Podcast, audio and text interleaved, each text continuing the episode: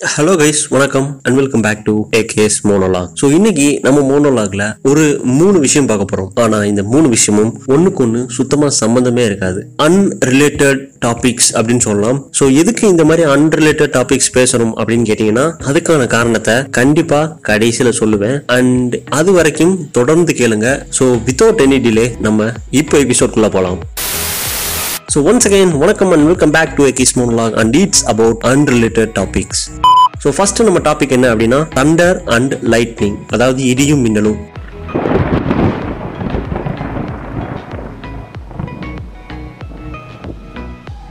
So இந்த இடி மின்னல் அப்படின்னா என்ன? மின்னல் அப்படின்னா ஒரு வெளிச்சம் வரும் அப்படியே. அதுக்கப்புறம் அந்த வெளிச்சத்துக்கான சவுண்டு தான் இடி அப்படின்னு சொல்லுவோம். ஸோ பேசிக்காக இந்த மின்னல் அப்படிங்கிறது கிட்டத்தட்ட ஹை வோல்டேஜ் கரண்ட் அப்படின்னு சொல்லலாம். ஹை வோல்டேஜ்னா எவ்வளோ அப்படின்னு கேட்டிங்கன்னா அப்ராக்சிமேட்லி ஒரு முந்நூறு மில்லியன் வோல்டேஜ் அளவு பவர் தான் இந்த லைட்னிங்க்கு இருக்கு அப்படின்னு சொல்லப்படுது. ஸோ அப்படிப்பட்ட வோல்டேஜ் கரண்ட் எப்படி பூமியை வந்து அடையுது? இது ஒரு மிகப்பெரிய கேள்வி.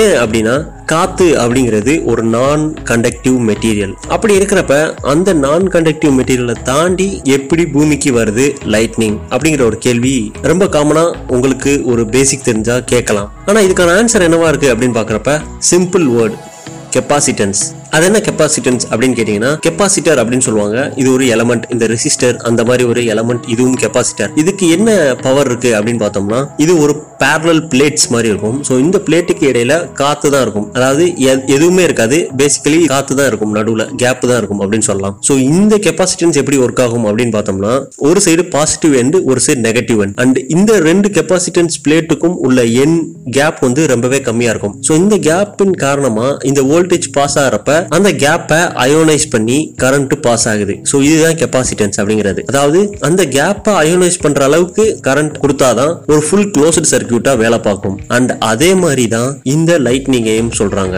அதாவது கிளவுட்ஸ் அண்ட் கிரவுண்ட் இது ரெண்டுமே ஒரு கெப்பாசிட்டன்ஸ் பிளேட் இது ரெண்டுக்கும் ஹை வோல்டேஜ் அதாவது முன்னூறு மில்லியன் வோல்டேஜ் பாஸ் ஆகிறப்ப நடுவுல இருக்கிற காத்தை அயனைஸ் பண்ணுது அப்படின்றாங்க. அதுவும் பார்ஷியலா அயோனைஸ் பண்ணுது. ஸோ அதனாலதான் இடி எப்பவுமே ஒரு ஸ்ட்ரெயிட் லைனா விழுகிறது கிடையாது. அங்கே அங்க இங்கே அப்படியே ஒரு ஜிக்ஸாக்ல தான் விழுகுது. ஸோ அதுக்கு காரணம் என்ன அப்படின்னா பார்ஷியலி அயோனைஸ் ஆகுது. ஸோ ஒரு எண்டில் காத்து அயோனைஸ் ஆகிறப்ப அடுத்து இன்னொரு எண்ட்ல ஆகுது இன்னொரு எண்ட்ல ஆகுது. ஸோ அதனால தான் அந்த இடி எப்பவுமே ஒரு ஜிக்ஸாக் லைனாக இருக்குது அண்ட் இதை தாண்டி இன்னொரு கேள்வி இருக்கும். கன்விக்ஷன் அப்படிங்கிற ஒரு ப்ராசஸ் அதாவது இந்த மின்னல் இடி இது எப்படி உருவாகுது அப்படிங்கிறது. நம்மளுக்கு டைரக்டா கேட்டா ஒரே வார்த்தையில சொல்லுவோம். ரெண்டு மேகம் சேர்ந்து முட்டுறதுல தான் இடி மின்னல்லாம் வருது அப்படின்னு. மேபி அது உண்மையா இருந்தாலும் கரெக்டான விளக்கம் அது கிடையாது. ஸோ இந்த இடி மின்னலுக்கு தேவையான கிளவுடு உருவாகணும். அது உருவானதுக்கு அப்புறம் தான் இந்த மின்னலும் சரி இடியும் சரி வருது. ஸோ இது எப்படி அப்படின்னா கன்விக்ஷன் அப்படிங்கிற ஒரு ப்ராசஸ் நம்ம எல்லாருக்குமே தெரியும் நீராவி வந்து மேகமா மாறுது அப்படின்னு. ஸோ அதே மாதிரி தான் நீராவி மேகமா மாறுற அதே நேரத்துல மழையும் பெய்யறப்ப இந்த ப்ராசஸ் இந்த கண்டினியூஸ் ப்ராசஸ் மேல நீராவி போகுது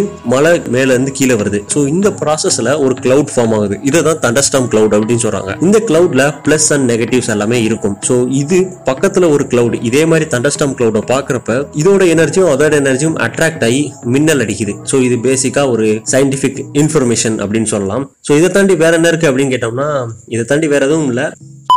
நம்மளோட செகண்ட் டாபிக் என்ன அப்படின்னா இயற்கை.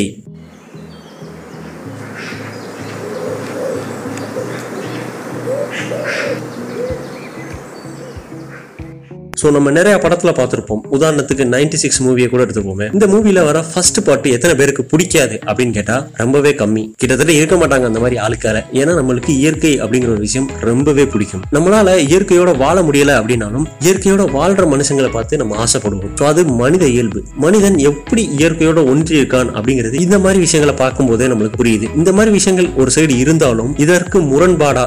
என்ன முரண்பாடு அப்படின்னு கேட்டீங்கன்னா இப்போ ஒரு மனுஷன் இருக்கானா? நல்லா வேலை பார்க்கறான். ஒரு அஞ்சு ஆறு நாள் வேலை பார்க்கறான். ஒரு கம்பெனிலயோ எங்கேயோ ஒரு இடத்துல வேலை பார்க்கறான். ஆனா வீக்கெண்டில் பீச்சுக்கு போறதா இருக்கட்டும் இல்ல ஒரு ட்ரெக்கிங் அந்த மாதிரி சில இயற்கையான இடங்கள்ல போய் தன்னோட நாட்களை கழிக்கணும் அப்படின்னு நினைப்பான். ஸோ இதுக்கு காரணம் என்ன அப்படின்னா அவனுக்கு ஒரு பிரேக் தேவை. ஸோ அதனால இயற்கையை தேடி போறான். ஆனா அதே மனுஷன் தான் ஒர்க் டேஸ்ல அதாவது அவன் வேலை பார்க்கறப்ப எந்தவித இயற்கைக்கு சப்போர்ட்டே இல்லாத ஒரு வேலையை தான் செய்வான். உதாரணத்துக்கு சமூகத்தில் போடுற குப்பையா இருக்கட்டும் ஒரு பிளாஸ்டிக் யூஸ் பண்ணக்கூடிய அந்த பொருள்களா இருக்கட்டும் எஸ் எல்லாத்தையும் சேர்த்து தான் சொல்றேன் என்னையும் சேர்த்து தான் சொல்றேன். ஸோ நம்ம எல்லாருமே இப்படிதான் வாழ்றோம். அதாவது நம்ம எல்லாருமே இயற்கையை ரொம்பவே ரசிக்கிறோம். அதே டயத்துல இயற்கையான விஷயங்களை வளர்க்கறதுக்கும் எந்தவித உதவியும் செய்யல. அது மட்டும் இல்லாம இயற்கையை எவ்வளவு எவ்வளவு அழிக்க முடியுமோ அவ்வளவு எவ்வளவு நம்ம எல்லாருமே அழிச்சுக்கிட்டு தான் இருக்கோம். இன்னும் ஒரு முரண்பாடான விஷயம்னு பாருங்களேன். இதை யோசிக்கிறப்ப சா என்னடா இப்படி இருக்கு அப்படின்னு. அண்ட் இன்னும் கொஞ்சம் ஹிஸ்டரி சைடு போய் நோண்டி பார்த்தோம்னா இயற்கை அப்படிங்கிறது மனித சக்திக்கு அப்பாற்பட்டு இருந்துச்சு. ஸோ அந்த காரணமாக தான் ஹியூமன்ஸ் அப்படின்னு சொல்லக்கூடியவங்க எல்லாம் இயற்கையை பார்த்து பயந்து இடி மின்னல் மழை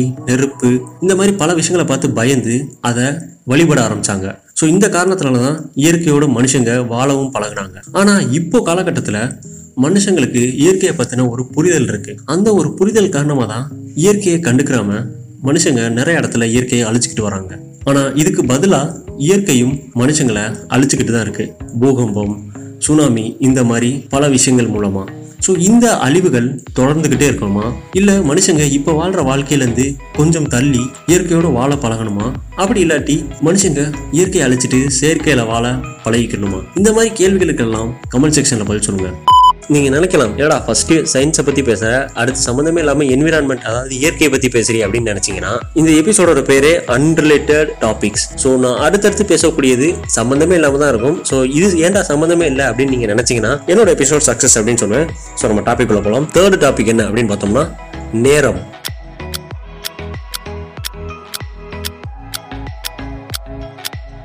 ஸோ எத்தனை பேருக்கு இந்த நேரத்து மேல ஒரு பயம் இருக்கு ஒரு பாசம் இருக்கு இல்ல ஒரு கடமை உணர்ச்சி இருக்கு அப்படின்னு கேட்டா நிறைய பேருக்கு அப்படின்னு சொல்லலாம். அது என்னடா பயம் அப்படின்னு கேட்டீங்கன்னா இப்போ ஒரு கம்பெனில வேலை பார்க்கறாங்க டெட் லைன்ஸ் அப்படின்னு ஒரு விஷயம் இருக்கும். அதை குறிக்கிறதும் இந்த நேரம் தான். என்னடா ஒரு பாசம் அப்படின்னு கேட்டீங்கன்னா இப்போ ஏதாவது ஒரு வேலை செய்யறோம்னா அது இந்த நேரத்தில் முடிய போகுது அப்படிங்கிற ஒரு ஹாப்பினஸ் இருக்கும் தெரியுமா? அதை தான் சொல்றேன். அண்ட் தேர்ட் என்ன அப்படின்னா ஒரு ரெஸ்பான்சிபிலிட்டி இருக்கும்னு சொன்னீங்க அப்படின்னா என்ன அப்படின்னு கேட்டீங்கன்னா எஸ் இந்த நேரத்துக்குள்ள நான் இந்த வேலையை கண்டிப்பா முடிச்சே ஆகணும் அப்படிங்கிற ஒரு ரெஸ்பான்சிபிள் ஸோ இந்த மாதிரி விஷயங்கள் எல்லாமே நம்மளுக்கு தரக்கூடியது நேரம்.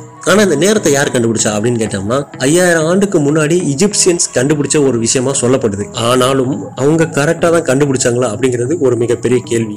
ஏன்னா எந்த வித ப்ரூஃபும் கிடையாது. ஐயாயிரம் வருஷத்துக்கு முன்னாடி கண்டுபிடிச்ச டைம் கரெக்டான டைம் அப்படின்னு. ஸோ அப்படி இருக்கிறப்ப நம்ம என்ன நேரத்துல வாழ்றோம் அப்படிங்கிறது ஒரு சைடு இருந்தாலும் அது கரெக்டான நேரமா அப்படிங்கிற ஒரு கேள்வி இருக்கு. அண்ட் இன்னொன்று யோசிச்சு பாருங்களேன். இந்த நேரம் அப்படிங்கிற ஒரு விஷயம் இல்லை அப்படின்னா மனுஷன் எப்படி இருப்பான்? என்னை கேட்டா அடையாளமே இல்லாம தான் இருப்பான். ஏன்னா அவனுக்கு எந்தவித டெட்லைன்ஸும் இருக்காது எந்தவித பொறுப்பு உணர்ச்சியும் இருக்காது எந்தவித பாசமும் இருக்காது. ஏன்னா இது எல்லாத்தையும் தரக்கூடிய ஒரே விஷயம் நேரம். அண்ட் ஒட்டுமொத்தமா பார்த்தோம்னா மனுஷன் அடையாளமே இல்லாம இருப்பான். அவன் என்னைக்கு பிறந்தான்னு தெரியாது எப்போ இறக்க போறான்னு தெரியாது எவ்வளவு நாள் வாழ்றான்னு தெரியாது. ஒட்டு மொத்தமாக மனுஷனுக்கு அடையாளமே இருக்காது. அதுக்கான சான்றும் இருக்காது. அண்ட் இது எல்லாத்தையும் தரக்கூடிய ஒரே விஷயம் நேரம். அப்படி இருக்கிறப்ப அந்த நேரத்தை நம்ம எப்படி செலவிடணும்? அண்ட் இன்னும் ஒரு தத்துவம் இருக்கு. டைம் இஸ் கோல்டு அப்படின்னு.